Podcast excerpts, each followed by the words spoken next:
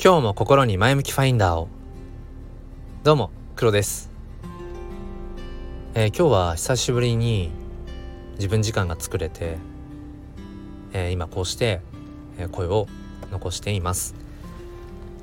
あのー、リビングと夫婦の価値観ってものすごく密接に関わり合っているなっていうお話をさせてください。何があったんだっていうことなんですが、あのー、先日ちょっとその家のリビングの配置っていうんですか、家具の配置、まあ模様替えちょっとね、あのー、変えたくなったんです。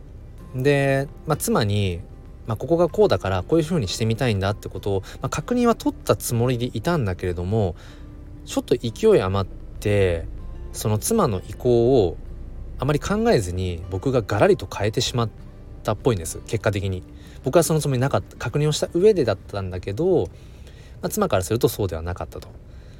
で、まあ、ここがあのポイントなんですけど、まあ、妻が仕事の関係でもうほぼほぼ在宅勤務なんですね。僕はまああの仕事で外に出るので、うーんほぼ一日妻はそのリビングで過ごしていると。仕事をする場もリビングだしってなってきた時に、妻のやっぱりその過ごしやすい動線、家具の配置とかっていうものがやっぱあったらしくて、僕はそこを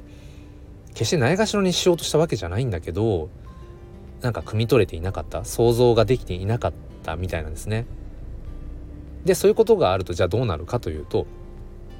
えー、ままあ完全にそこでね、えーミスマッチが起きるわけで、妻の思いとその家具の配置、模様替えのミスマッチが起こったことにより、まああの妻のね、うん、機嫌がよろしくなくなるという、まあ、ちょうどいっしゅうかんぐらい前の話なんですけれども、うーんで僕はそれに気づき、あ何かがあったなと。その何かがあったの何かの理由、原因はもしかしたら僕かもしれない。僕だとしたら何だろう、うん最近大きく変えたというとなんだ、何かがあったかというと、ああ模様替えしたな、絶対それだと思って、まあ、ただその妻の妻の取説じゃないけど、あのーまあ、そういうちょっとこうね機嫌を損ねた時っていうのは割とほっといてほしいタイプなので、まああんまりこうどうしたのとか、もしかしてこれがああだこうだとかって言わずに、まあ、少し様子を見ようと思ったんですが、やっぱりなかなか嫌なものですよね。なんとなく空気感としても良くないし、うん、でまあそこから結局ふつかごぐらいかな、翌日だったかな、もしかしたら僕がねその変えた配置がなんか問題だったかなみたいなことを言ったら、やっぱりその、その部分がやっぱり原因だったと。普段自分がその在宅で仕事をしている上で、そのやっぱりベストな配置っていうものもあったと。そこをなんかこうあんまり考えてもらえずに、うん、その配置になってしまったからっていうことで、まあ、機嫌を損ねていたっていう。だ今回のこの騒動を通して、まあ、今はね一応落ち着きました。そのまただいさんの、えー、配置というものをその後生み出して提案して、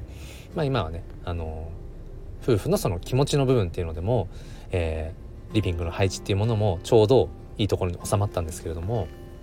今回のこのリビング騒動を通して、まあ、どの家庭もそうかわから、わかりませんが、やっぱりその家族が日々生活をする、メインで生活をそのするリビングっていう場所の家具の配置とかっていうものと、その夫婦間でのものの捉え方、価値観、うん、ともすると子育て世代だと、そうだな、例えばその子供がテレビを見るとして、テレビを見るその距離のこととか、うん子育てをする上で子供が自分でできるように手の届く位置に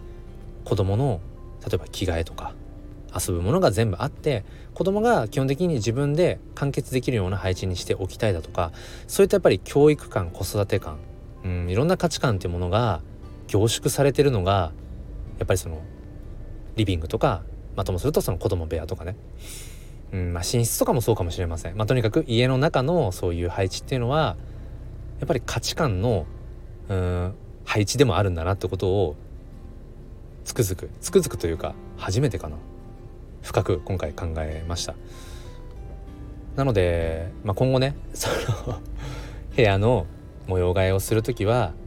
入念に妻の思いを聞きつつ、もちろん僕のね思いも伝えつつ、えー、価値観のすり合わせっていうのかな、ちょうどいいところっていうのを、えー、見つけていきたいななんてことを思います。まあ、やっぱりねどこまで行っても夫婦といえど